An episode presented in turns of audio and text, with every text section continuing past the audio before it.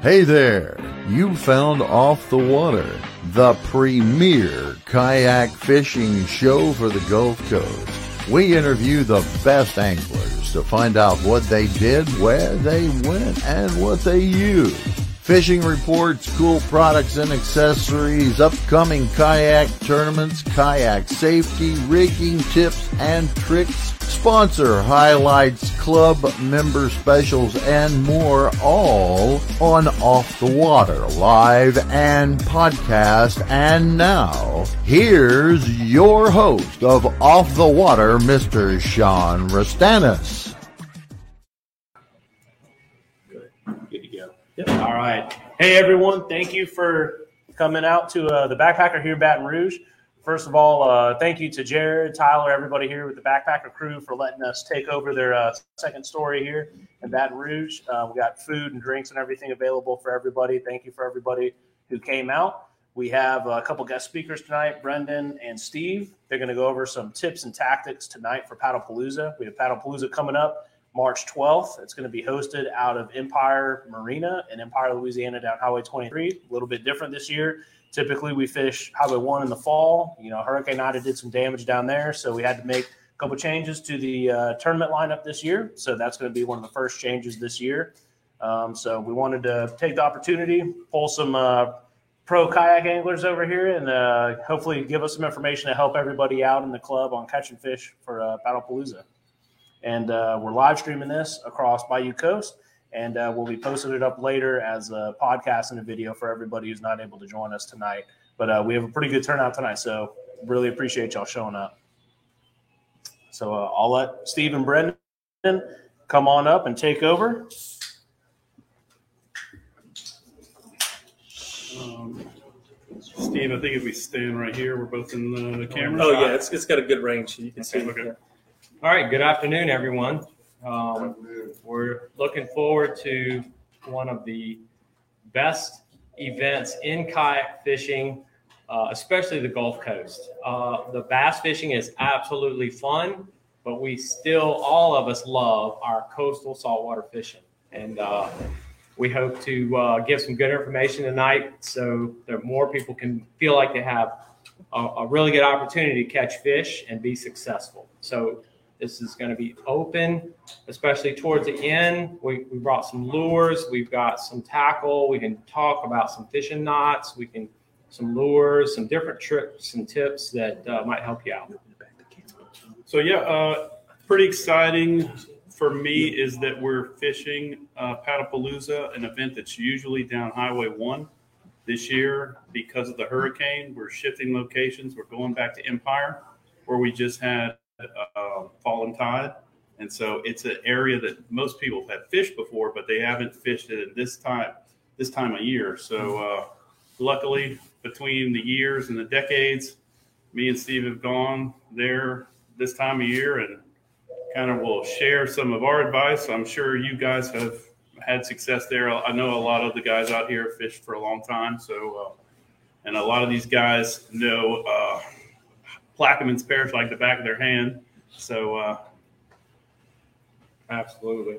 Well, we're we're uh, we're going to talk about the the whole highway from top to bottom, maybe some places to go, and some conditions that each place is going to offer, and that's going to help you put a plan together, especially if we have different weather conditions. And that's what's important.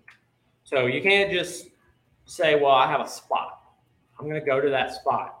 And if you do, and the wind's blowing the wrong way, your spot may be no good. So you have to have alternate plans, and that's what we're going to try to provide for you here. this tournament, uh, being a slam tournament, it's uh, very important to manage your time, to kind of know what historically uh, is a, a good fish, an excellent fish, and a fish that you can live with to progress to the next species because you only have a certain amount of time.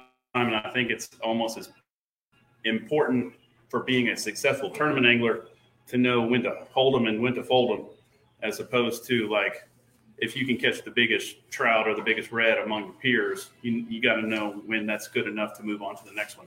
Uh, you know, we're trying this. I, I think this one is going to be a weigh-in tournament, right? Yes. So we're going to shift away from the uh, ruler and the and the catch boards and all that stuff back to the old school catch them and uh, eat them style Mm-hmm. Bayou Coast tournament. And uh, so flounder, always the tricky one. Uh, you know, obviously you want to throw some lures that are going to be on the bottom. Uh, you probably want to pick some areas that you're fishing that don't have a lot of aquatic grass, so you can get it to the bottom. Um, you know, uh, fishing slow, fishing. Uh, are we going to have bait at this tournament? Uh, live bait, I think, is allowed. Okay. I think, Jonathan? Yeah. Yeah, live bait. live bait is allowed. So, uh, you know, uh, Cocahoe minnows certainly uh, are, uh, you know, crack for the uh, for the flounder. Yeah, And, uh, absolutely. Yeah. uh, it's no shame. Uh, you know, you're, you're competing for prizes that are worth lots of money. So, no uh, no shame, no grudges held if you uh, stoop to using the uh, cocahoes. so, I know I've done it. I know several people who've won have done it. Uh, so uh, redfish, uh, you know, typically I like to, you know, you're going for weight, not length now. So uh, you want to fish in areas where you find fatter redfish. I usually like to fish in aquatic grass kind of areas. Those those tend to have a little bit more shoulders on them. Uh, if you kind of find the more ocean going, uh, big bay reds, they're kind of long and slender and you know not as not eating as much crustaceans and stuff and getting kind of bulky. Um, So Brendan's talking about some of the areas, um, and to expand on that, uh, let's talk about flounder. Um, I have caught some hammer flounder down Highway 23.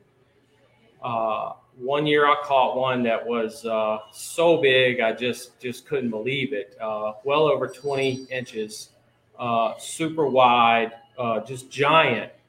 The day before Paddlepalooza or Fallen Tide, the day before.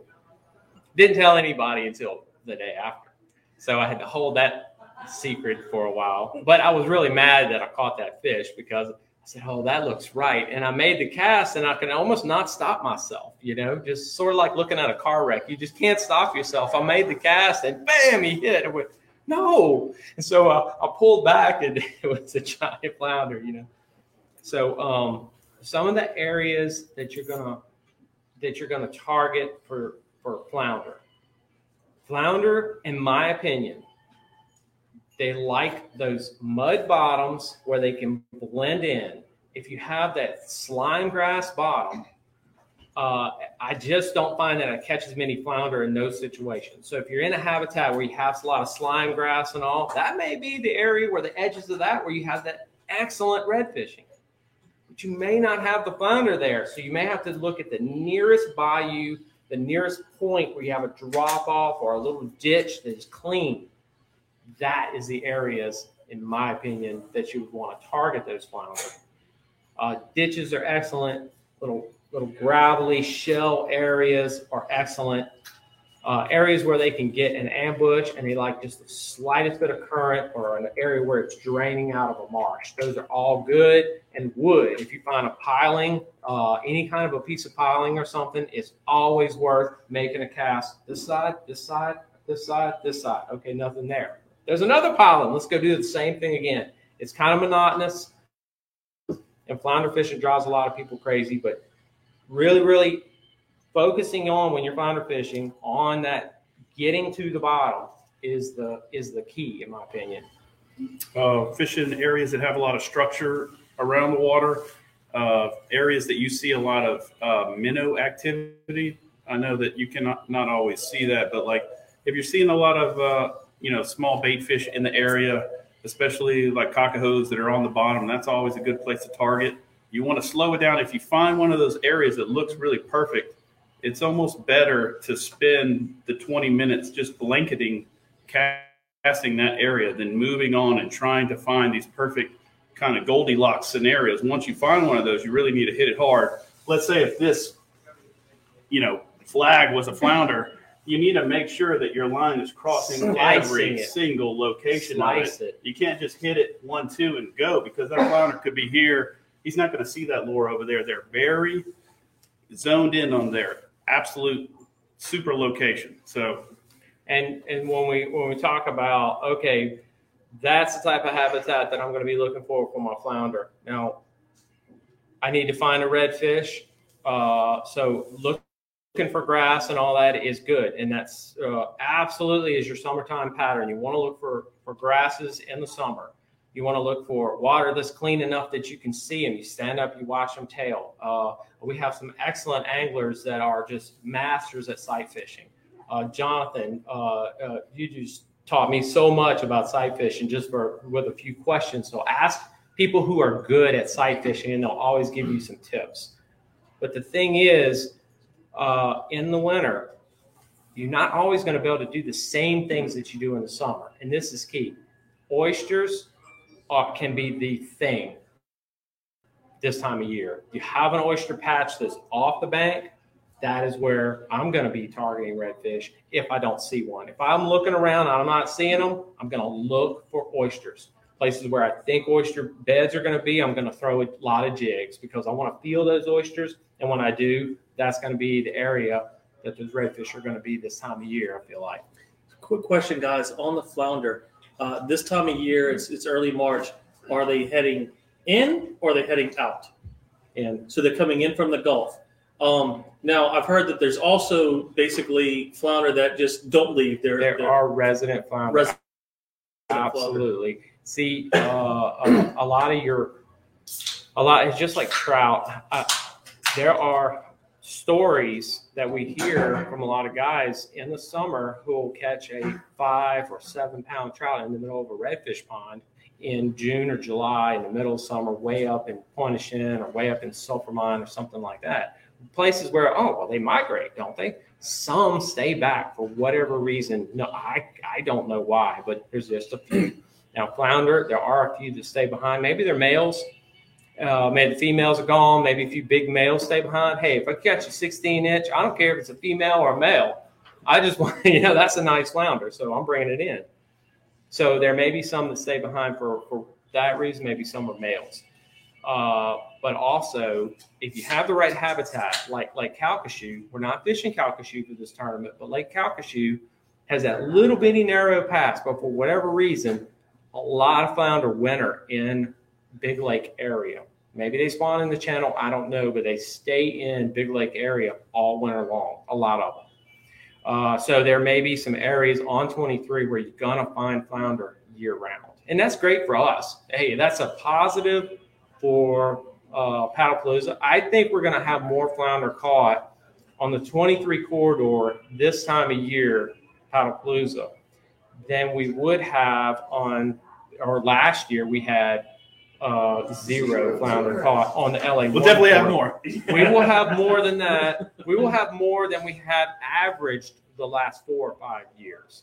So I think it's it's a positive. Can, can, can I ask if you think that they'll be further south simply because if they're coming in from the Gulf at that point? There are some that stay up north. That's the thing. It's sort of like the Lake Calcasieu thing. They, they stay up in that cleaner water by the oysters. I don't know if it's males that stay up there, but there are some flounder that stay way up north. And I think now that is an interesting point that we wanted to talk about. If you're down south and you get some Gulf flounder that have already spawned, they spawn offshore, it's unbelievable how far offshore flounder go.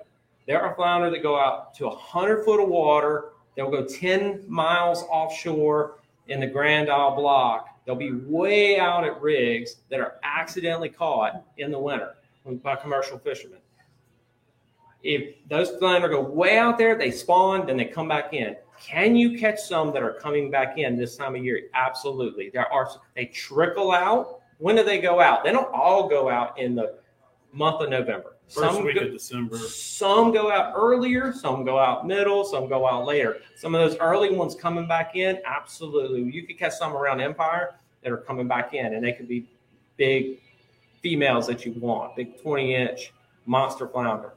So yes, you could catch some coming back in. For years and years, I fished the Highway One bridges before I had a kayak, and I would, you know, usually start right as hunting season was ending. Well, before I kayak fished, I did a lot of duck hunting. So duck hunting would wrap up in January, and I'd start fishing in in February off those bridges, and I and I fish really slow. because it was cold and I was trying to catch big trout. But I'd also catch a lot of big flounder, and they were all seemed to be coming in uh, in that February timeframe, that middle February. I, I almost always catch a nice flounder when I would go fish off those bridges in February, and it just leads me to believe that they were starting to come in from that uh, that spawning time when they left in, in December, and they kind of come back in in the middle of February. So. Now, so we've talked about some some areas, um, and what about the canes? Uh, Highway 23 is full of canes.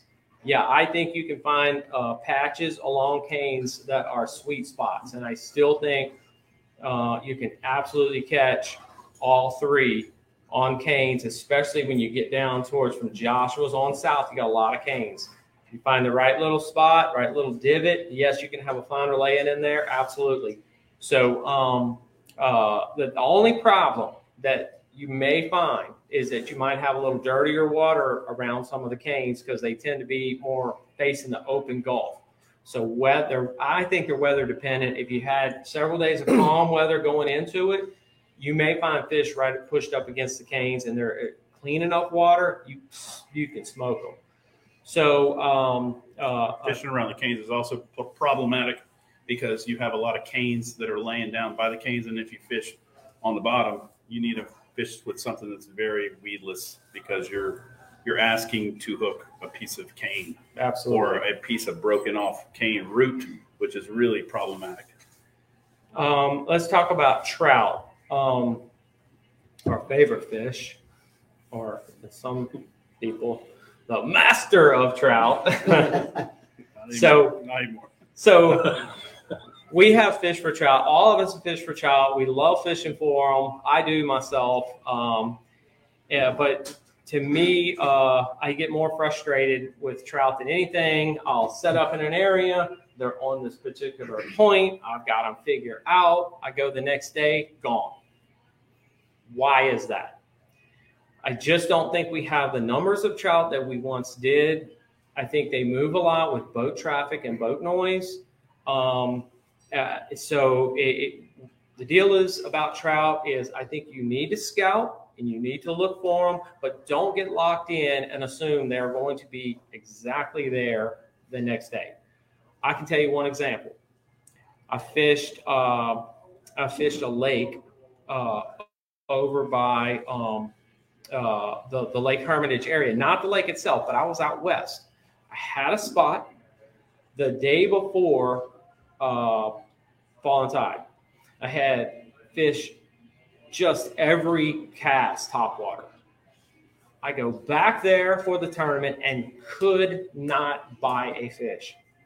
The fish were a few miles the other direction, and everyone was mopping up the fish had just migrated with the tide. The whole, it seems like the whole biomass of trout had moved in with the tide. And I'm still fishing the same spot. There's that spot mentality. Don't get locked in on a spot. If they're not there, you give it a nice effort and you throw, like I always talk about, throw some top water, see if you get some er, some eager big fish. Throw something in the middle, some suspending baits. Throw some bottom, some jigs. And if you, you know, uh, if you don't get anything there, give it several casts, work it, and move on.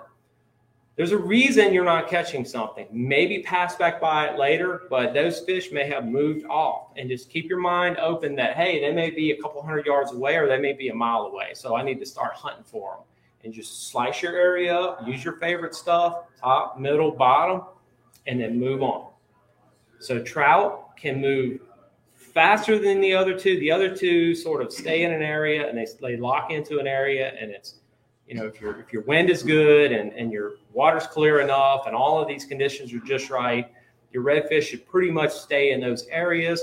Your flounder really will stay in those areas because the flounder is not going to move a whole lot around. If he's got a good ditch he likes, he's going to stay there. But your trout, man, those things are mobile. I mean, they just boom, boom, they move all over. So keep an open mind on trout as far as lures, Brendan's a master. I got a couple techniques, but uh, Brendan can tell you a lot of good information on trout. Um, this this uh, March time of year, I really like to fish windblown banks. Um, you're talking about a lot of pogies that are this big, or little brown shrimp, and that those little tiny creatures kind of get thrown with the wind. They have no way to fight against that current. They can literally just pile up by the thousands against some of these wind-blown bank positions. Use that wind. It's a tournament day. There's probably going to be some wind, so uh, Oh, yeah. you know, utilize Nothing to do with that. Utilize that to your favor, and and don't get worried about that being so dirty. It's it's helpful if you can find a cleaner bank that's windblown, but always fish those windblown banks, especially if it's like a big wide bay that eventually can gather all that bay that bait in that bay and push it against one little area, especially if that looks like a, a fishy area, a place that you've caught fish before. Throw some top waters against that windblown bank with all that chop in it. Throw some some plastics and let it sink down in there. I've had times in in March where I've went against a windblown bank that I fished the whole rest of the pond on the calm side, did nothing, went to the windblown bank and was literally catching them every cast. And it's just it's really fun when you can hit it like that. And it makes so much sense when you get over there, you see the bait, you catch the fish, you, you bring it to the cleaning station, you open it up, and it's just spilling out with little pogies and little brown shrimp. And it just it kind of works. So always look for those windblown banks this time of year. We had that uh, trout tournament down in St. Bernard in March, Trout Challenge a few years back. Um, and we were fishing an area. There was no trout. We went like 100 yards, 200 yards to an area where the wind was blowing against the bank. And it was four or five of us. And it was almost every cast was, was a trout. And we caught three and four pounders out there on top water under cork. But they were only against that wind-blown bank. As soon as you got into the protected area where it looked really beautiful and Yeah. calm, Mhm. where you thought, hey, this is a great place, Yeah. nothing. Right.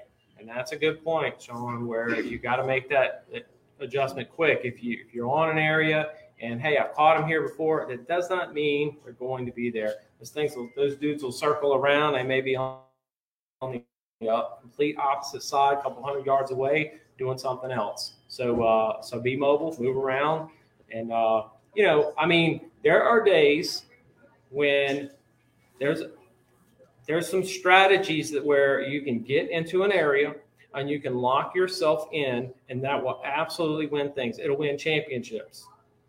It'll win it'll win a lot of, of, of tournaments over time. Uh, you, you always see a guy who who is going to get into an area and really methodically just do it right and make every decision right. But you know that doesn't always work and neither does running and gunning. So you have to make that decision and you have to you have to assess where you're at and fish your area and to make that decision yourself. Do you want to stay there and wait for them or do you want to move around and move around and hunt for them and sometimes working really hard pays off. And uh and, and so there is no magic formula. One thing works for one guy something else works for another guy and it just depends on the weather, the conditions, and everything. And that's why there's no perfect formula for for fishing or for golf or for anything like that. It's just you go out, and that's why it's fun. We don't have the perfect formula, but uh, working hard to me has been my, my uh, part of my success. Is I just go and I, I hit my top, middle, bottom. Okay, they're not here. Move to the next spot. Top, middle, bottom. Move on. Just you know, I just have that mindset. And don't get stressed out. If, if you haven't caught a fish and you and you've caught them in the past where you're fishing very slow, methodically, and then all of a sudden you get frustrated on tournament day and you just start Yeah.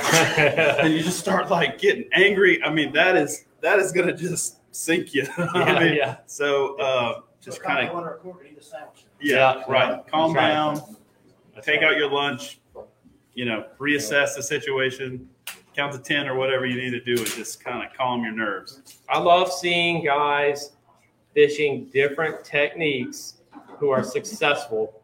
And like you'll see this really nice stringer come in and it is caught up with something completely different in a completely different area than the next guy.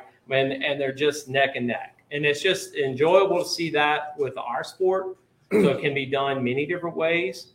Uh, but uh, yeah, preparation, that's another part of it though this guy who fishes this way in this area and this guy who fishes something completely different there's a common denominator. I feel like who, with guys who are successful, preparation. I don't want I don't want to show up with my with my old line on my reels. Look, I'm spending a lot of money to fish a tournament. And if I'm going to show up to a tournament and I don't put five dollars worth of line on my reel, and I'm fighting it all day long, that's I have I've set myself up for failure. So make your make, set yourself up for success. Go through your stuff, get it properly, all your reels right, get everything right. When you go out there on the water, you're not going to fight all your equipment. That is uh, that is the one thing that is going to sink more people than anything else is fighting with their equipment. You want your equipment to work for you, not against you. I Hey think guys, oh, we have a question um, on Facebook. Someone wants to know the, the water depth this time of year uh, that you can be fishing in for flounder or trout. um, I would say that it, The day. that it's going to matter the temperature and like the preceding three or four days of temperature before that. But I would say that you know three feet ish is Yeah. going to be you know Mm. where I'm going to be fishing most of my day. You know, Do the flounder tend to go deep like trout will when it gets cold? I mean, I, I, I would I will catch flounder uh, in March this time of year. Like if I find like a sponge marsh where like there's there's lots of little clumps of grass and it's like where you can like literally get in there and just kind of you know move your rod around or like if you find like a structure of uh, you know pilings and, and and bulkheads and then you can just kind of literally take your kayak around and kind of cane pole and drop all the little spots. Same thing with marsh. You know you you have some of these places where you get in and it's shallow but you i like to find the marsh that has the steeper uh, banks against the grass if that makes sense. You know you have some marsh where you get to and it's like the mud is almost coming out of the grass and then you have some marsh where it's almost on a little pillar you know and there's like these kind of little deep little holes and you can just kind of jig around there And I, I, I kind of have learned areas over the decades of fishing that I'm just kind of like, okay, that's a, a, a good steep kind of marsh area, and I can fish that. you know, the, the biggest thing to me is uh, the, that relationship between shallow and deep water. When, a, when you have a front come in and it drains your marsh, those fish have to have an exit. And if you have a deep water area nearby, those those those little ditches, those little areas that are near deep water, to me, are going to be the most successful in your fish that don't travel far. Uh, your flounder aren't going to travel far, but they're gonna they're going to move off your uh, your your edges off of a drop off. But those fish are almost uncatchable. I mean, you when when these fish move up to feed, that's when they're catchable. Uh, and and your redfish, the redfish, they'll drop off, and whenever that uh, you have that warmer weather and that sun hits those oyster patches, they'll move up shallow. Now, I don't find as many redfish super shallow like I do in the summer this time of year. I just find them out where they're almost out of sight or can't see them at all, but I know the oysters are there. So I think the relationship to deep water is what's important. Cold water, We're super, talk- super cold trout. Steve was deep. talking about preparation, and it just made me think back. We we shared a, a, a room at uh, Worlds, and every night we would get back, and we would have to sit there and tie with FG knots, probably for two hours. It was Yeah. crazy. We would like take all of our poles, get all this eighty pound fluoro, and just sit there and just tug with with the line in our teeth and retie all of our rods, FG knots, like all night, just because.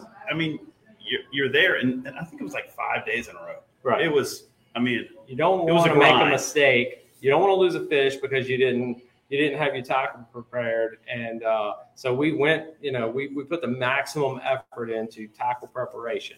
We spent months ahead of time thinking about what lures we could bring, uh, the right line, the right everything, and um, and that's what you. I think if you just have that mindset that I'm going to prepare all my tackle. Hey, if I'm casting in my front yard, you know, people know um, hey, he's an angler, he's a fisherman. He may be crazy, but he's out there casting his stuff in his front yard. But he might be ready. You know, I mean, I, I will cast stuff in the front yard and make sure it's right. I'm going to test it out.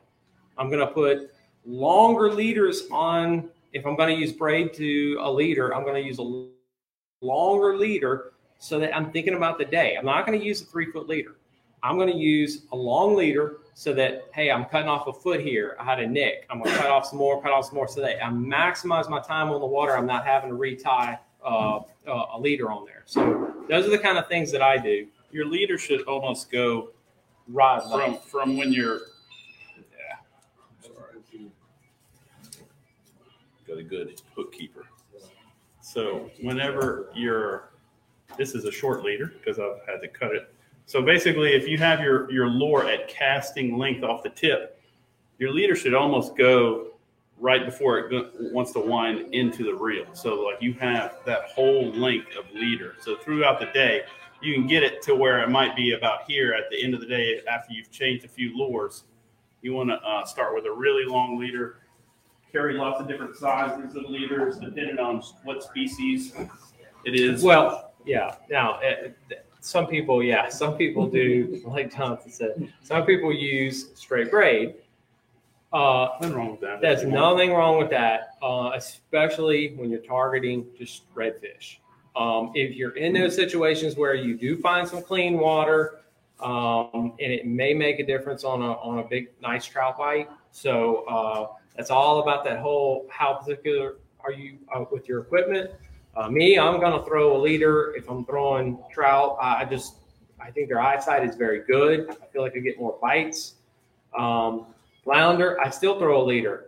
Uh, contrary to uh, I think what a lot of people uh, think, uh, they think the braid is more abrasion resistant, but braid cuts very easy. If you put a piece of fluorocarbon leader on, it is much more difficult to cut. You can take it and rub it against something and then rub a piece of 20 pound or 30 pound braid. I'm talking lighter braid, you know, not the 65, but uh, you, you, you push some lighter braid against a piece of anything metal and it just cuts really easy, whereas your fluorocarbon is super hard to cut. So I'm going to use that for flounder.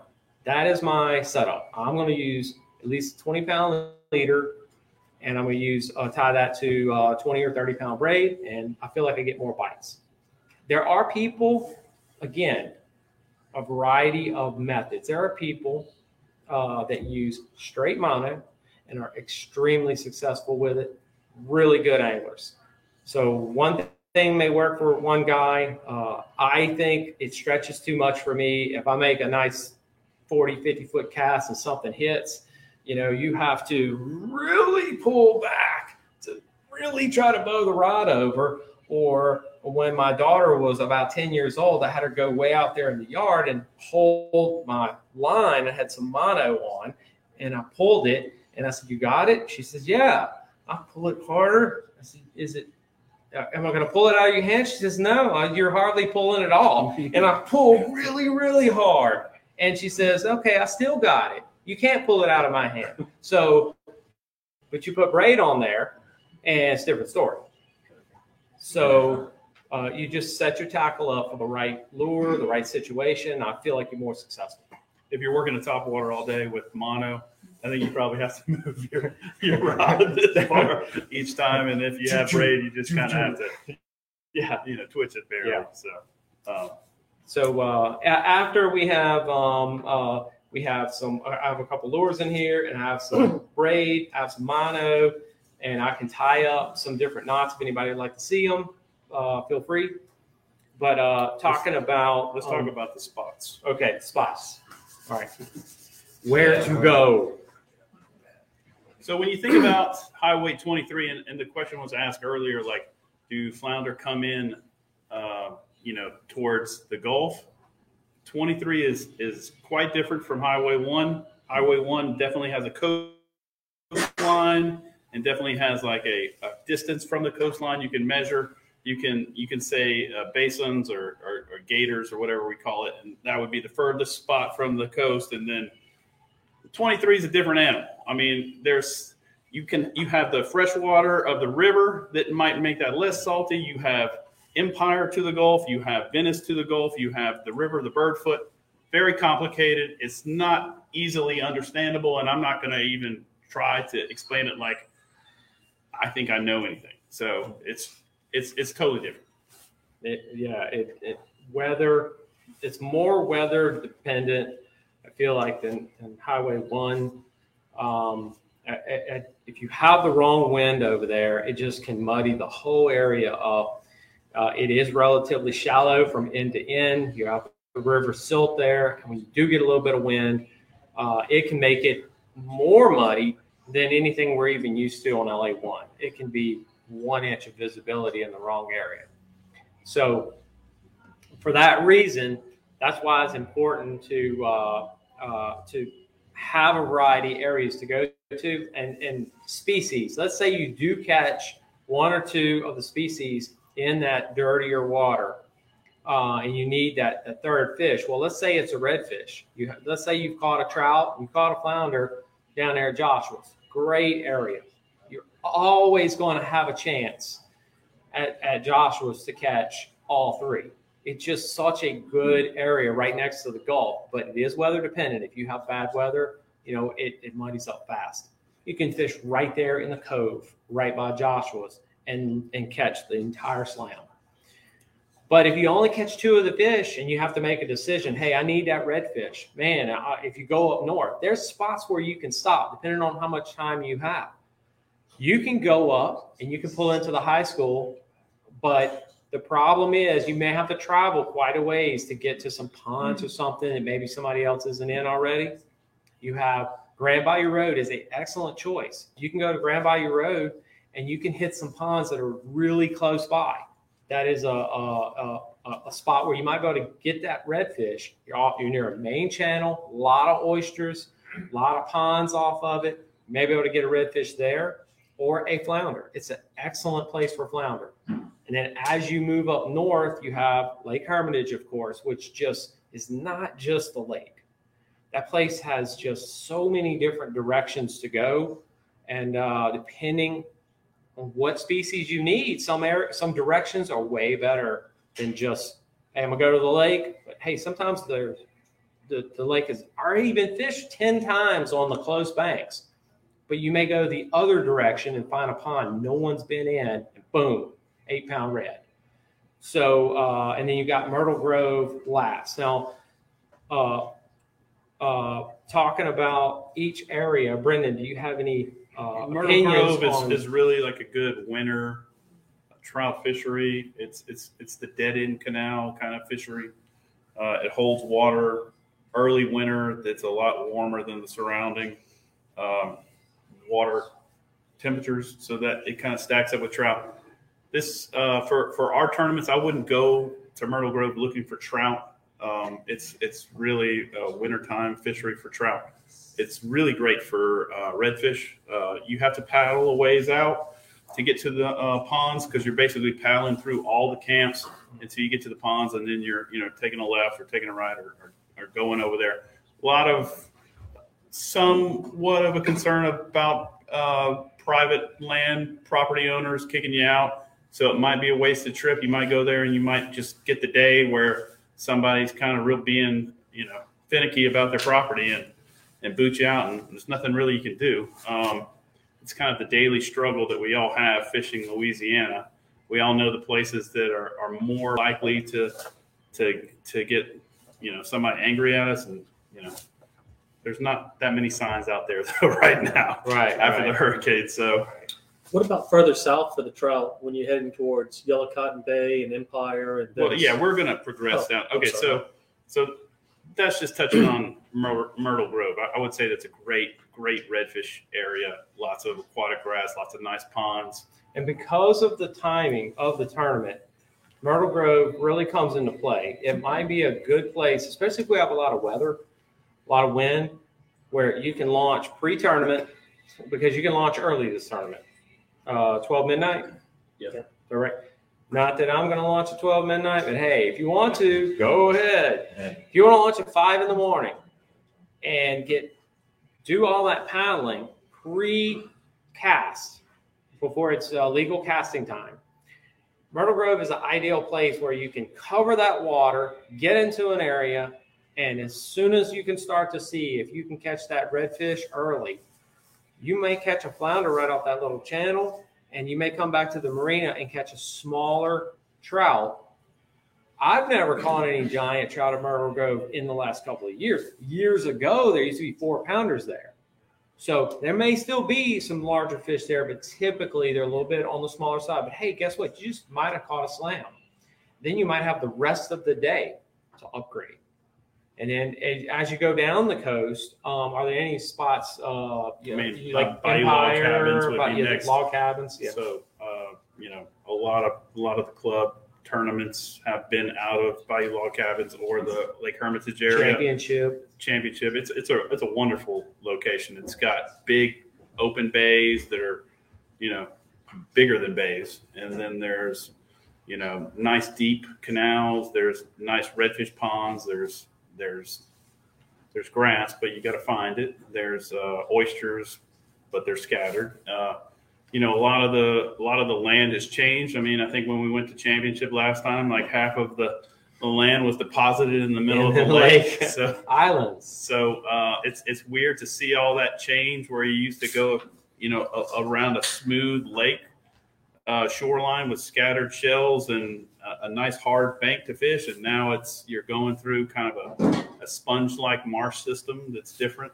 Um, so you kind of have to relearn it. So that, that's fun, but you know, it's uh, we have a constantly changing estuary here in Louisiana. Uh, you know, by the time y'all are taking your your kids or your grandkids, it's going to be different. It's just That's right. um, it's a great place to catch all three, I think, and I think it's It one is. of the best places to Right. catch all three. So Ian uh, Gillespie has a question. If you had to pick one bait to throw for a chance to catch all three species, what would it be Jig. this time of year? Plastics. Jig. Yeah, plastic. Okay. Yeah, shrimp colored plastic. Shrimp, shrimp colored plastic. It's, I mean, it's it's going to be brown shrimp palooza. I mean, it's, I don't know, this this time of year. I mean, all the fish are eating those little brown shrimp, and And and you know we we look at uh, uh, the uh, the shrimp creole color, the clear clear style baits. You know that you can do really well on those baits on 23 and relatively medium to clean water. It doesn't have to be perfectly clean. And you think, well, I've got to throw something super bright. You don't have to on 23. You you really can catch a lot. It's surprising how many fish you can catch on a relatively clear bait. The shrimp creole works good. That just comes to mind. one of my early fishing trips, I was fishing pitch black at night. I used to fish a lot at night, and uh, I was going out with kind of a smoky, clear, uh, you know, basically a clear. I mean, if you if you held it in your hand, you would notice it, kind of, but not much. I was throwing that in the pitch black. I was catching trout about every ten casts. I mean, they could see this thing in the dark. The water wasn't particularly clean. Uh, I think fish can see a lot better than we give them credit for. Right. uh, I like. Um, I've always liked Grand Bayou Road. Um, I've always liked it because I felt like I could catch all three there. I have fished it for Fallen Tide because what I would do is launch, and that's another place where you can do the traveling before it's casting time. Get to an area maybe you scouted a pond or something, and get that early redfish, and get that guy out of the way. And then um, I find that a springtime bite, uh, you do have a really nice morning bite, but a lot of times you have a much later trout bite. So a lot of times I will try to target a redfish early, and then uh, if uh, if, if my trout aren't cooperating or I pass by a trout area and they're just not not active or whatever, go get that redfish. And sometimes the redfish are more active in the morning and the trout are more active in the afternoon. So uh, don't get too hung up on one species where you're going to sit there all day and waste too much time. Think more of uh, I like to think more trout in the afternoon, especially if it's a cool day. Now, again, it's front dependent. Uh, if you have a string of perfect weather, that morning bite is absolutely going to be great for uh, for trout and redfish. What about flounder? Uh, flounder are just current. You you really need to look at the tide. I just feel like, oh, when is my when is my falling tide? That is when I'm going to be looking for my flounder. If I got a falling tide sometime during that day, I want to catch that water coming out of something. Because here's the thing about flounder: if they find a nice little mud bottom, they'll they'll push in, they'll get that mud over them, and they they, they are completely covered, and and they're just not even feeding, can't see anything, don't care. And then when the tide starts moving over them again, then they pop out and then they're ready to, they'll do that swimming thing and they'll start attacking stuff. So there are times when you can't make a flounder bite, you know. So, uh, and that those times to me would be real, real slow water or, or, or slack tide. Slack tides are also a good time to travel. If you have a slack tide, you're in an area, all right, everything's shut down. I've got one or two of the fish uh, let's go. Let find your slack tide during the day, and and strategize it so that hey, I'm going to travel during that slack time. I'm going to giving away too many good hits. no, well, that's a good one though. I know it's a really good hit. Travel during that slack time, and then wait till that tide starts falling. To answer your question, that's when I'm looking for the finder. If it's not going to fall all day, then I'm just going to try to get lucky and just blow by everything that's got a little bit of moving water. Uh, so further down would be, uh, you know, basically between uh, Port Sulphur and and uh, Lake Hermitage, you have all those kind of small, really thick uh, marsh areas. You know, Magnolia, um, Grand Bayou Road, Happy Jack. They're all kind of the same kind of estuary system that that whole Grand Bayou branch estuary that is, you know, if you look on the map, it's, it's really one of the best places to get protected. If you uh, have a really windy day, you want to find some clean water. That's probably the area with the most aquatic grass. You can really get in there. Uh, in March, I think you can really find marsh trout in there Absolutely. still. There's still going to be some nice fish in the marsh acting like redfish this time of year, uh, especially if you get in there uh, early before boats are going through it. You know, they kind of get skittish, you know, towards the end of the day unless they've been left alone in an area. That's to say, I've also caught my biggest uh, trout this time of year at Panapalooza, probably at like two o'clock, one o'clock. I think one time me and Devin were fishing, and and he saw me catch two like four pounders like back to back, and it was like at one thirty, and I was like, you know, you never know. So Yeah. throwing porkies in the afternoon on a sunny day in March. So I like March paddlepaloozas. I'm really going to be, like Steve said, targeting uh, trout in the morning and in the afternoon.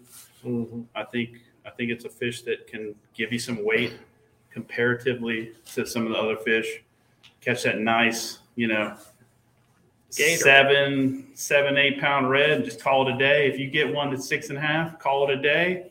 You know, move on. I mean, if if you're in reds every cast, sure, catch the perfect red. But I- I don't think you know you, you want the three pound trout if you can. Yeah, it's not worth That's so much better. All day on any one of the three species unless you just feel like you want to win that category. And if you have something really special going on and you're into some eight pound reds, uh, yeah, it is absolutely. And if that's what you want to do, it's absolutely worth it to try to get the biggest one you can to try to win a category fish. Winning a category fish is harder than it looks because there's always a guy who brings one in that's eight and a half. You know, say, well, I thought I had the biggest one, and it happens. What what would be y'all's target size for each of the species? Y'all mentioned that earlier. How do you how do Once you I know when to this on? the fish that like I get and I call it quits. Yeah. Right. Uh, any flounder. Let's start with that. Any legal flounder.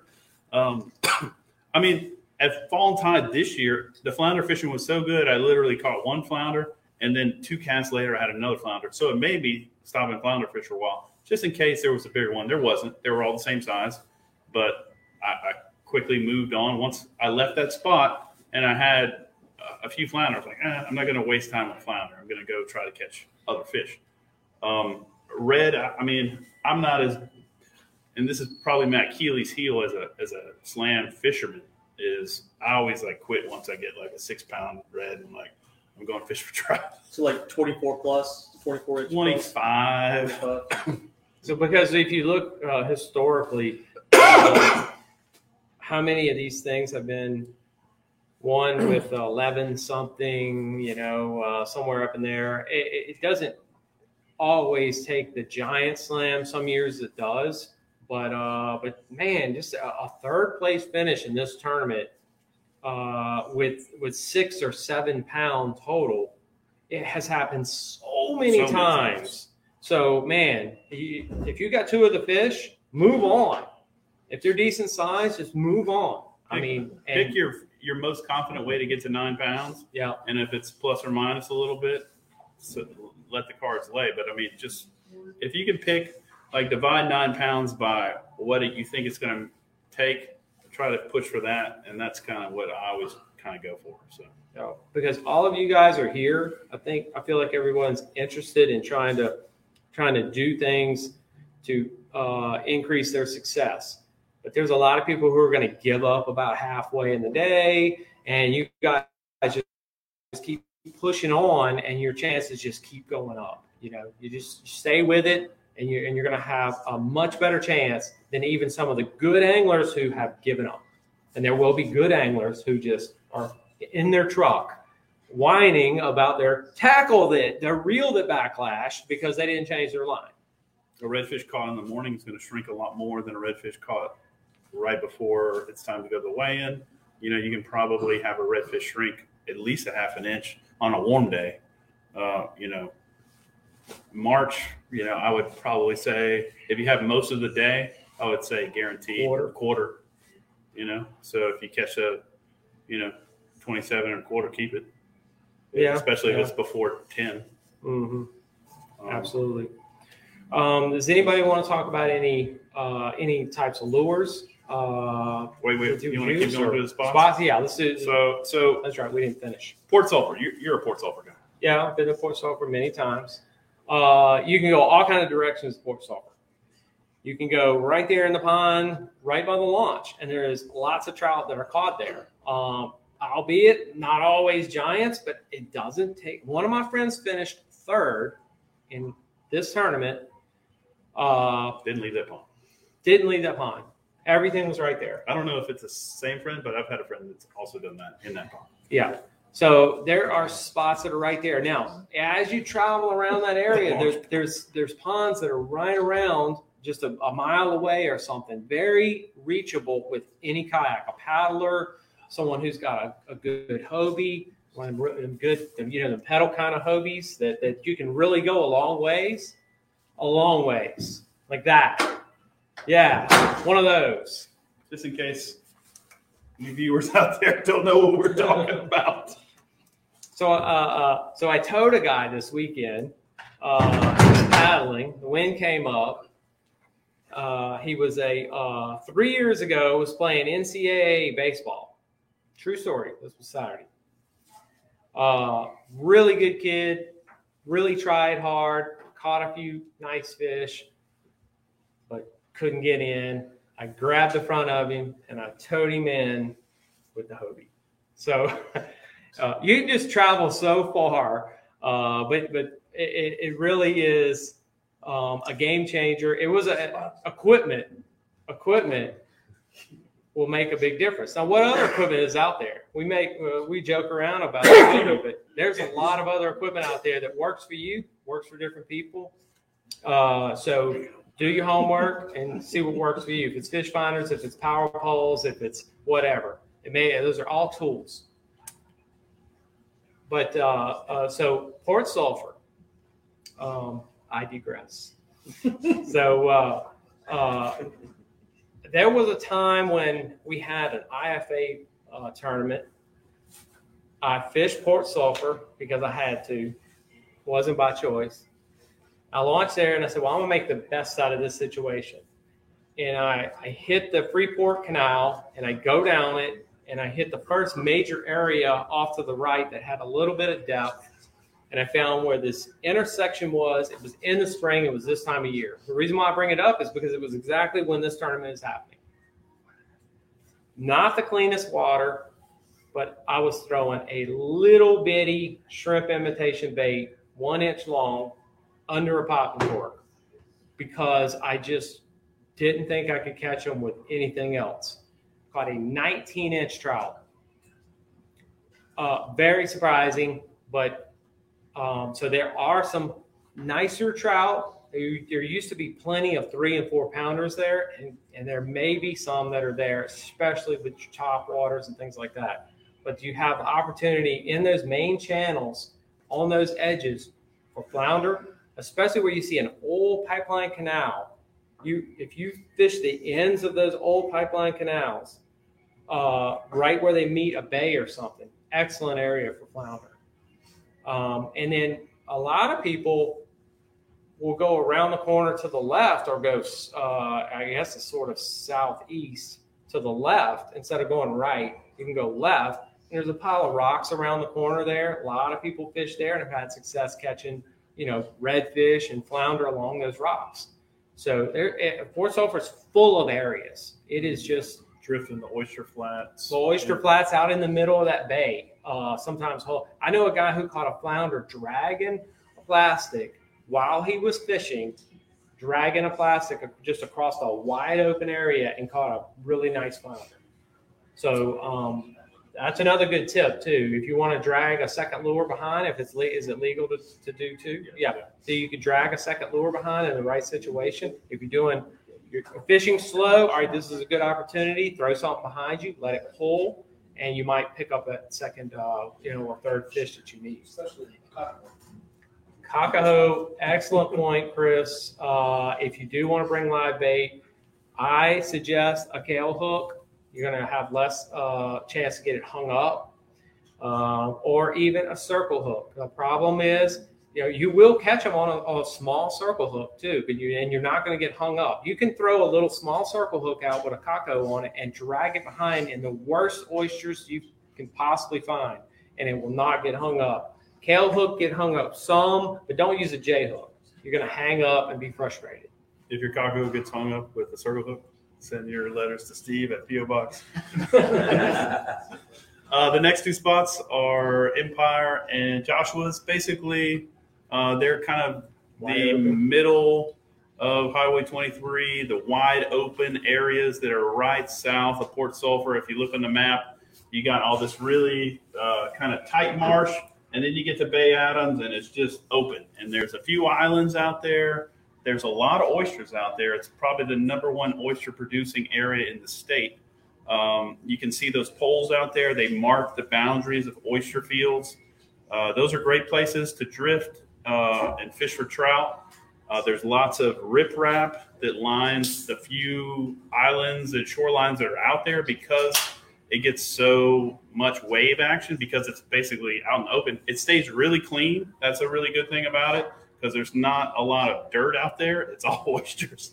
So if you have, uh, if you don't mind paddling in big water and you want some clean water, you can go out to those locations.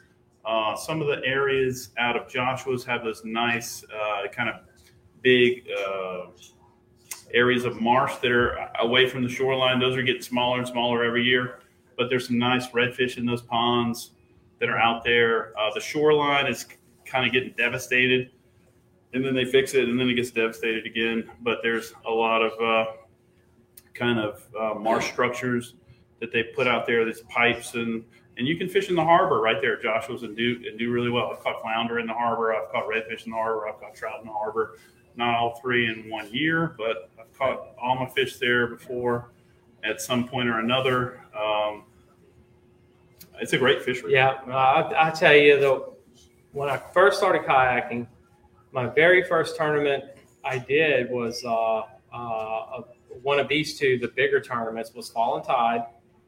And I went out of Joshua's, went over to that big Pomodoro Island area. I went on the back side of it, and I found one little spot it's gone now. He wrote it in, but it was just basically a cut in a small pond. I went right there, and it was the first time ever in my life that I caught 12 nice keeper redfish, not rat reds, 12 nice. I was measuring them in a row. I was like a dozen redfish in a row. Every cast I caught one, brought them in. on a spoon. And um, uh, so I just always remember that. And uh, so the variety over there is is is unbelievable. If you if you if you know that area, you put some time into the Joshua's area. It, it it has been won there more times than anywhere up and down the Highway 23 corridor. Uh, a major tournament's been won out of Joshua's. The next area would be the Yellow Cotton Bay launch. Uh, that's what's the, what's the street The name? pumping station down there. Uh, Dubik Pumps? Dubik, yeah. Dubik Pump Road, Yeah. and uh, there's an honor box there. You you you know put your ten bucks in the in the uh, box and you launch. And there's a long canal to get out there. If you stay at what is it, Yellow Cotton? Yellow The Cotton. cabins. If you stay at the Yellow Cotton Bay cabins, you can launch on their little bridge right into Bay Karen Crow. Uh, if you don't want to paddle down the uh, canal, but the canal's great. I've caught a lot of fish in that canal. Uh, there's the great thing about that area, I would say, is it's got the most roseau cane to fish Yeah. out of any of the spots. There's a lot of open water, just like Empire and Joshua's, but the few banks that they do have have a lot of nice cane to fish. Mhm. lot of And variety there. Yeah, a lot of variety. yeah, There's grass, there's open, there's Yeah. Uh, and and lastly, down the road, you have uh, the off the road stuff on the old uh, Tidewater Road. Um, uh, there have been years where uh, some adventurous anglers have tried going down the river, some of the river channels and all. I don't recommend that. I've wasted a lot of time doing that. Uh, crew boats will come by and just about kill you over there. So uh, not really worth it. We're trying to do. We're trying to have fun, not getting uh, ourselves in a real bad situation they they run these airboats now, and you know they, they didn't do this years ago, but now they run these airboats one after another right off the canes. So you're you're trying to stay out of the boat lanes, and an airboat comes around the corner and and will tag you. So I would avoid that. But on the Tidewater Road area, on that rock, there eh, that bay out there has uh, has had some beautiful redfish has actually had the largest trout in Fallen Tide one year, and the winning Fallen Tide stringer came right there, uh, right out along those canes there in that bay. And uh, where all the cypress trees are. no, on the left, on the uh, along the edges of Okay. that uh, roseau cane over there, on the left, south side. Um, but you have redfish there, and you absolutely have flounder uh, along that road. You have them along those canes. So, hey, I mean, uh, I know they did some work down there, and they kind of blocked some of it in. That may have helped to clean it up. I don't know. So, you know, there's uh, that might be worth investigating. But from end to end, Highway 23, I, I would say is more weather dependent, but it has a potential for really nice flounder and heavier reds. And uh, hey, I mean, really bigger stringers come out of 23 than LA1 uh, on average. So, uh, Yeah, I think our slam record is uh, maybe uh, 13 and a half pounds before they added the bonus pound uh, down that way. So, um, pretty impressive stringer. so thoughts on the changes to the east side, is it inbound? Uh, yeah, east, east side is inbound, I Yeah. think. Um, There's a lot more diversion, there's a lot more fresh water. there's a lot of bass and, and you know, vegetation on that side. You're kind of getting choked up in some of those ponds piling out, but the redfish can be really heavy. A lot of alligators. a lot of alligators over there. Yeah. I know Big about guy. five years ago it was really a good play because you could catch a, a, a really good red, the right redfish over there. But uh, these days, I don't know. I mean, I, I just feel like they've, they've run so much wa- fresh water through there. The, What the big launch- what are your Mardi Gras cut, I just don't think it's worth it. And It's a lot of kind of com- a lot of combat launches where you're like parking on the road and you're dragging, Yeah. yeah, yeah, dragging over the levee. Yeah, Some of those- Bechel's and that pumping station down there are the main two I can think of. Uh, what's that like? Uh, four horsemen drag over area and Yeah, where that camp road is. Uh, there's, if you look on the satellite, you can kind of see these kind of canals that come up to the levee, where you basically park on the levee, put your wheels on your kayak, and kind of roll over. I guess my question was really, do you think there's any opportunity to catch trout over there this time of year? I I wouldn't. I mean, I wouldn't make a paddle out to like first, second, third bay or something like that, unless you scouted it first. I Right. mean, I would I would make sure that you have some salty water over there before. We fished a redfish tournament over there, and uh, and you throw in a, you know, uh, a spinner bait with a gold blade on it, and trying to catch a redfish in dirty water. Boom, hit a big trout. I mean, just out of the blue. So there might be an out of the blue trout, but I don't think it's uh, worth the time to focus on them. But if I, if I was there, you know, I would uh, maybe go for an upgrade if I've already caught the big red. But uh, the only reason I would go there is for the red. I mean, Reggio has some of the biggest trout in in the March, so Yeah, no, Reggie is excellent. it's it could be a situation like that if the right water was in it, but you'd have to really see beforehand. All right. Well, does I anybody that's have any questions uh, on any anything we can help with? Just feel free to speak up. Or Where does Brendan catch his big trout? Uh, I like to fish uh, over oysters with corkies. I think the question was where. Uh, you can you can you can try to follow me out of the parking lot if you want. Uh, I mean, lots of different locations, but uh, usually uh, somewhere between uh, a far pal and a far pal. Early March, there's a, um, there'll be some some big trout out there. You think? Yeah. Yeah, I mean it's it's all dependent upon the where I fish, the river level.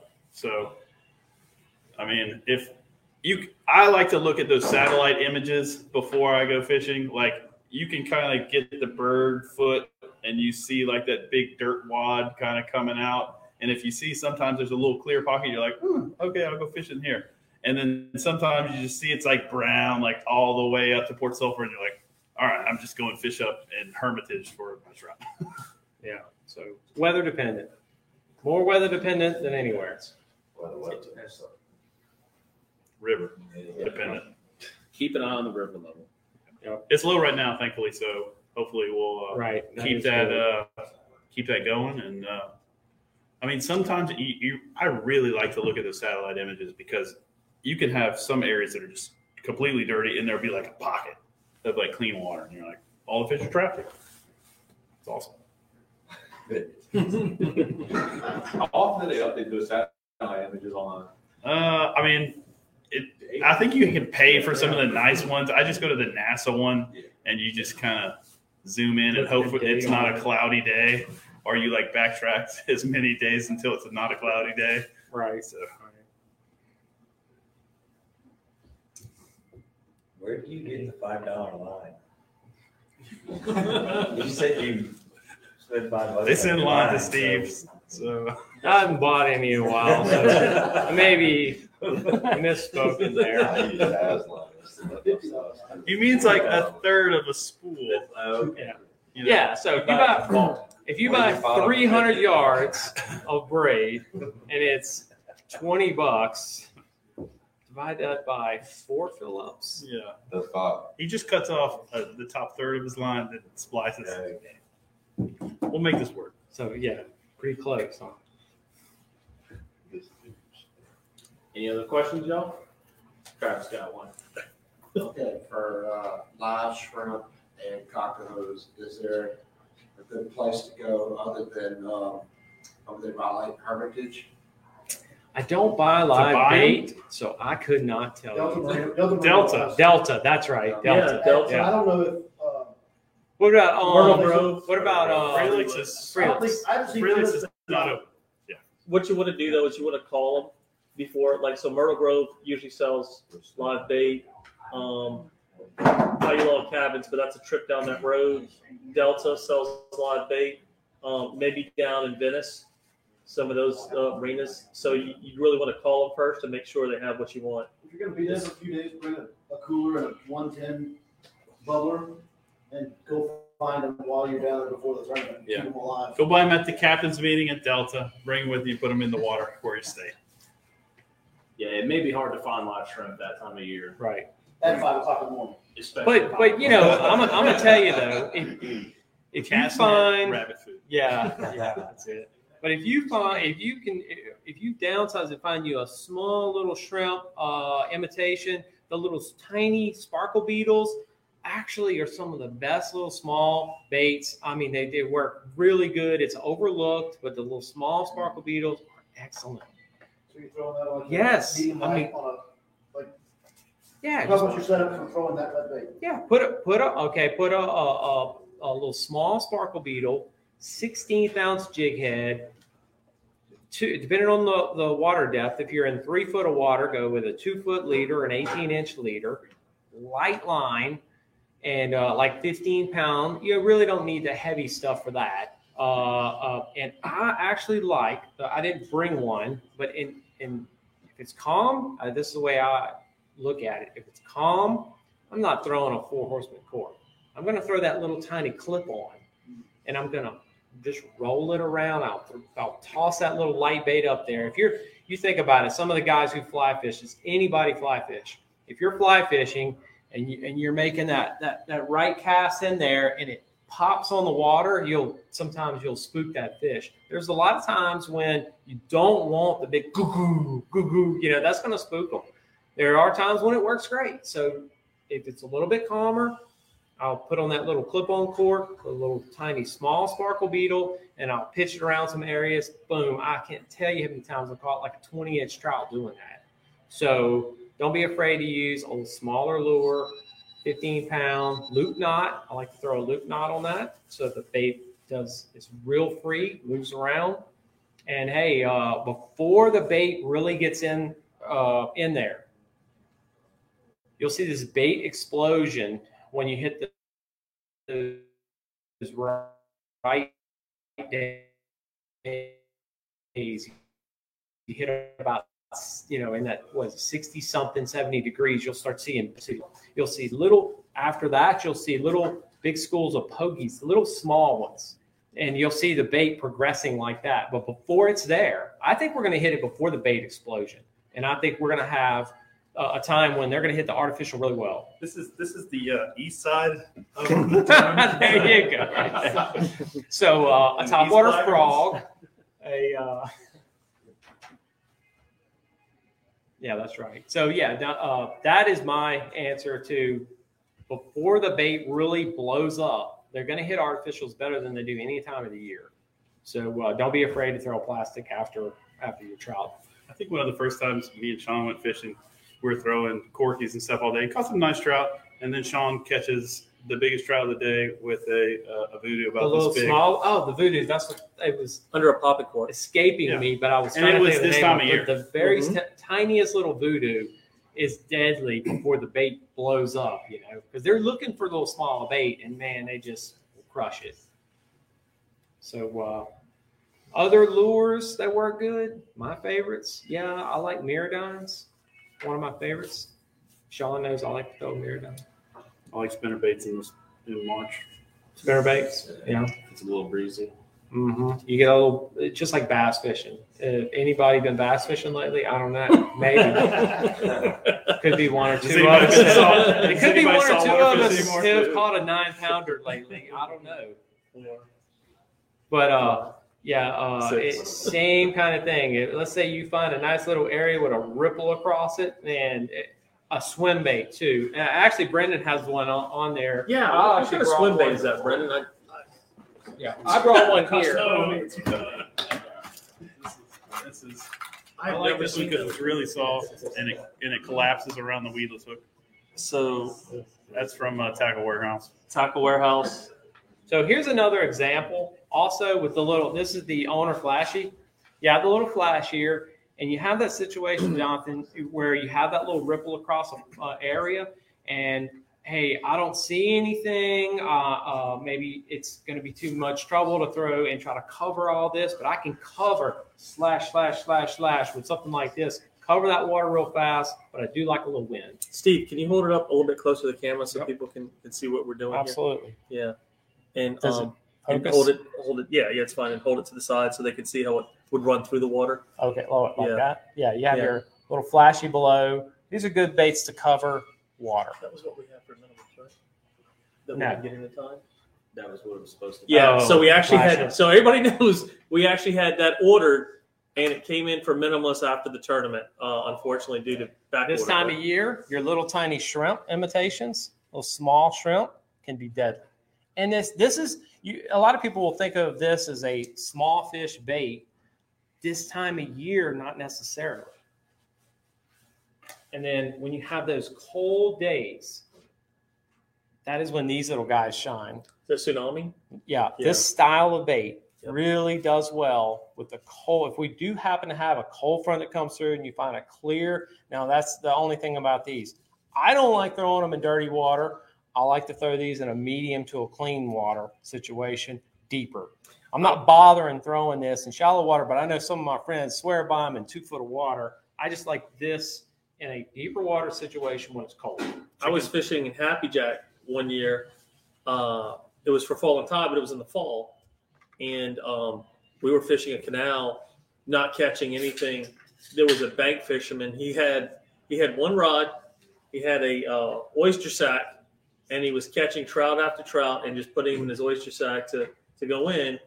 I was talking to him um, later on. He showed me that he was fishing uh, with that with that particular bait, that tsunami swim bait. Yeah, You know, it was incredible bait. they have a they have a time when they really shine.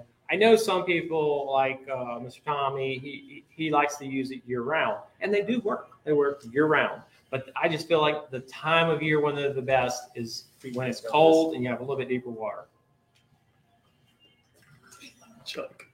What Chuck say? He says he won fourteen thousand dollars on that bait last year for the Power Pole Championship. What the tsunami? I, I guess the tsunami. Yeah. Okay, well good. Hey, Chuck knows. I like Um, to use chicken on a chain, or what I really like to do is like to do the 14 karat gold mama and dip it into the the glow sauce, so it's not quite as bright as chicken on the chain, but it's like a subtle version of chicken on the chain. So, uh, anybody who's a, a red fisherman may have heard from some of the past red fishermen and got advice from them like, oh, yeah, when it's wintertime, gold spoon really works good. I find that if you're going to throw something gold, like this little spinner bait here, I do find that they work better in a little bit colder water. And, uh, you know, I was talking about the oysters. It's just almost, I mean, this and a jig, you run these over and you're gonna you have a really good chance of covering and, and covering around oysters and then getting one to come up and smack it. That the gold I really feel like works good this time of year. Uh, summertime, you know, maybe not as good. I don't feel like you know, and I like my crawfish pattern. I like my weedless bait uh, in uh, more of a summer pattern, but these may come into play. Uh, look, tips and tricks if you're gonna, hey, a lot of people still like the spoon. If you're gonna throw a spoon, um, there's some things that I like to do. I put me a small swivel with a split ring on there and make it where I don't have line twist. But also, one of my uh, things I got from our bass fishing, I've done this for several years. Um, I actually showed this to Casey, and Casey used, has been using this for a long time when you have those real windy days and you want to throw a small spoon and you feel like it's the right lure for you in that day, uh, but that wind is just preventing you from you throw it. You know how to want to buzz off ten feet from your target. Put you a tungsten weight or bass tungsten weight. Slide it on your line down, and it'll just slide down your line in front of that bait. It'll make it cast so much better, and it'll still work in the water just the same. Uh, so put a little tungsten weight. That's my tip of the. What weight? Was sideways? That's like a three sixteenths. Uh, or so you get small. the lid tape and you just put it on the inside of it. If you don't want it to look wonky like it does with a big swivel in front of it. I'm like anti-swivel guy, but, but he's a better fisherman than me, so listen to him. I'm sort of maybe. So, uh, so the swivel on the front, I do not think bothers the redfish one bit. I don't think So we're not we're not trout fishing. grass. Yeah, we're not trout fishing. So uh, you know, trout fishing, hey, natural, yeah. You know, uh, something that has a shrimp, some kind of a profile, a bait fish profile. It just works really well this time of year. That's for our variety. Okay, yeah. So This is Uh, one Brendan of my was- favorites. Brendan was talking about corkies and jerk baits. Jerk So we, baits we for didn't mention jerk baits a lot, but that's my middle these are my middle of the water column guys. So MirrOdine, I typically change the hooks. These are the Gamakatsu makes a new saltwater hook. Uh, Tell me the, about it. these are really nice. Um, the the weight of the wire is good. I, I never have any trouble with them anymore. So I always change my MirrOdines out with these new hooks. Um, I think it still falls nice. Still has a nice little wobble. Uh, and then you have your jerk baits. They're super sharp. Those baits are immaculate. Yeah. Well, yeah. My You know- baits, my baits look so Oh, dirty. Everybody asks me, and Doug asks me that all the time. So why do my baits all look so good? Look, okay, let me show you one here. He polishes. Now, dang, I, I didn't bring the other one. So this top water is getting tore up. So I've obviously used it a bunch. Got some uh, hook rash on it and everything, but my hooks have very little rust. Now this is a, a hook that will rust. This is a Gamakatsu hook here. It will rust, but it has a little bit on it. I use those blue anti-rust uh, clips, those little pieces, and I just drop them in all my trays. Drop them in everything, and then I take my tackle. When I'm done, I bring my tackle in the air conditioned, conditioned house in a closet is where I put my stuff. I don't leave it outside in the weather. Dries it out. But the uh, but the little blue tabs help to keep the rust off of your baits. Uh, really does work. What, what about gulp this time of year?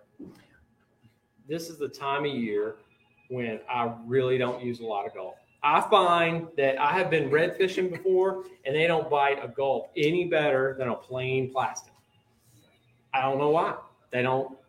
If they can see it and they're going to eat, they just eat almost any plastic you can present to them, put it right in front of them. That's my what I've experienced. I just find when it gets the hotter it gets, the better gulp works. I don't think it's a cold water bait. I mean, I'm gonna bring a few now. Flounder, I'm gonna bring them for flounder because uh, uh, flounder is kind of the exception, but for redfish and for trout, you know, uh, I'll bring them again, but it's not my first choice. If you're too lazy to go get the live cocahoes, bring the gulp. Bring. Another thing that um Brendan talks about being uh, subtle. Now this one is a bright bait, bright bright bait. But there, I, I brought it because just so you can see it well. You can take a lure that you have. Can you show And- it to the camera? yeah. and you can scrape some of the a lot of bass fishermen do this a lot for their top waters. What they'll do is they'll scrape the uh, the bright paint off and leave it on just one spot towards the head. And uh, what that allows the uh, what that's supposed to do is it gives them that target towards the head to strike. But a lot of the bass fishermen take and they'll scrape it down till it's clear. And they'll throw that out to your school and bass uh, I, I did i brought this one just because it's kind of bright if you take a top water and you can scrape the paint off, um, uh, that is something that the bass guys do. I think it makes it look more natural. I think a brand new shiny top water out the pack uh, doesn't work as as well as after they get beat up. I think they work better when they start getting beat up and chewed up for whatever reason. One of my good friends in Texas is really amazing at uh, uh, trout tournaments. They do these like big catch and release trout tournaments where they go and catch these seven pounders and stuff. And it's it's live weigh in. It's awesome. Uh, he swears by red fingernail polish and making a dot on the bottom of your top waters to give that fish something to like zone in on. He has tried different things like where he paints like gills, but he wants to give and, and y'all have seen the top waters where they have like a bright red throat or something, but he, he just like for whatever reason the ones he likes don't have that red uh, throat on them, so he like paints just like a little circle right in the middle of the belly, right by that hook. And you And- see uh, MirrOdine has that red right on the right on the tip already from the factory. You know, it's a it's a given. Uh, the tsunami, if you look at the profile on the side, has the red on the head right there. Just a target. I don't know. Seems to work. I just go with it. Any other questions? Sean, so you like a top water? I love a top water, but um, I don't think I got one top water bite all year. I don't know what it was. It's crazy. I went last Saturday. I did not get a single top water bite, but guess what I did? I made the transition and I used the middle and the bottom lures and caught a lemon. No, we went three weeks ago into Leeville, and I was using um, MirrOdine. I forget what you were using, Jig. jig, and we were we were catching some really nice trout. You know, sixteen to to nineteen, Yeah. somewhere around there. We caught a limit between the two of us. Yeah. Nothing on top of Nothing on top Nothing on top water. There's a time when they they want to shy away from different lures, and that's why I always say you go to a nice key area, top, middle, bottom, give them a chance to show you what they want. All right, guys, I think that's it. Any questions? No. Listening. Thank you. All right. Well, it's Thanks, eight Sean. o'clock. Hey Thanks, guys. Hey, yeah. Thanks, Steve. Thanks, Brendan. We are going to be uh, putting this onto uh, a podcast so that you should be able to uh, access it on um, your app, on the podcast app. Yeah. So should have that out uh, fairly soon. We're going to wrap it up, guys. Thanks for joining us tonight. Look forward to seeing you guys out there on the water here in a couple of weeks.